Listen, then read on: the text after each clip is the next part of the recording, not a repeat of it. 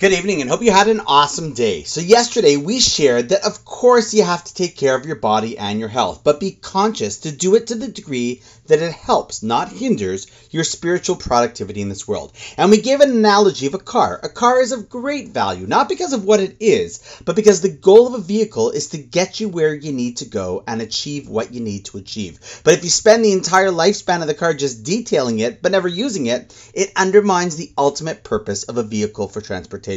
So we understand that Judaism views the body as the vehicle to transport the soul around the world to achieve important eternal impact.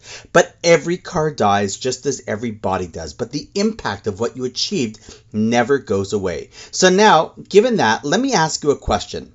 What happens in a situation where you have to choose between using your car to achieve a really important task or many important tasks that would really benefit you and others? However, the car will get a little dirty or even a little scratched up.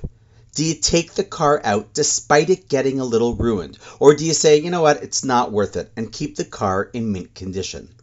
I would suggest this depends on exactly our distinction. Do you view the car as the end goal or for its purpose? Of course, wherever and whenever you can keep the car in great condition, that is the ideal, especially because it'll last longer then. However, sometimes you have to choose between whether you take it out and give it some wear and tear to achieve a goal, or just continue to focus on keeping the car perfect.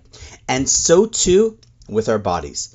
Of course, our ideal is to keep it in mint condition because the better it is, the more we can achieve. But sometimes people choose not to spend time doing great things with their time on this planet because they spend an inordinate amount of time simply investing in the state of their body. So much so that they choose not to do things that could improve their meaningful achievement or spiritual growth in this world. And that is when Judaism might suggest you've gone too far.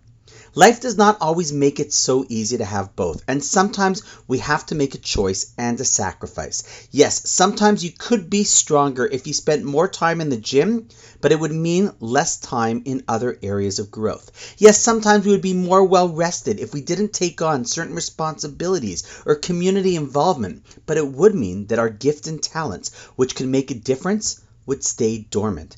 And thus this equation of what the Ikar, the primary part of us is, and what the Tafel, the secondary part of us is always important to keep in check.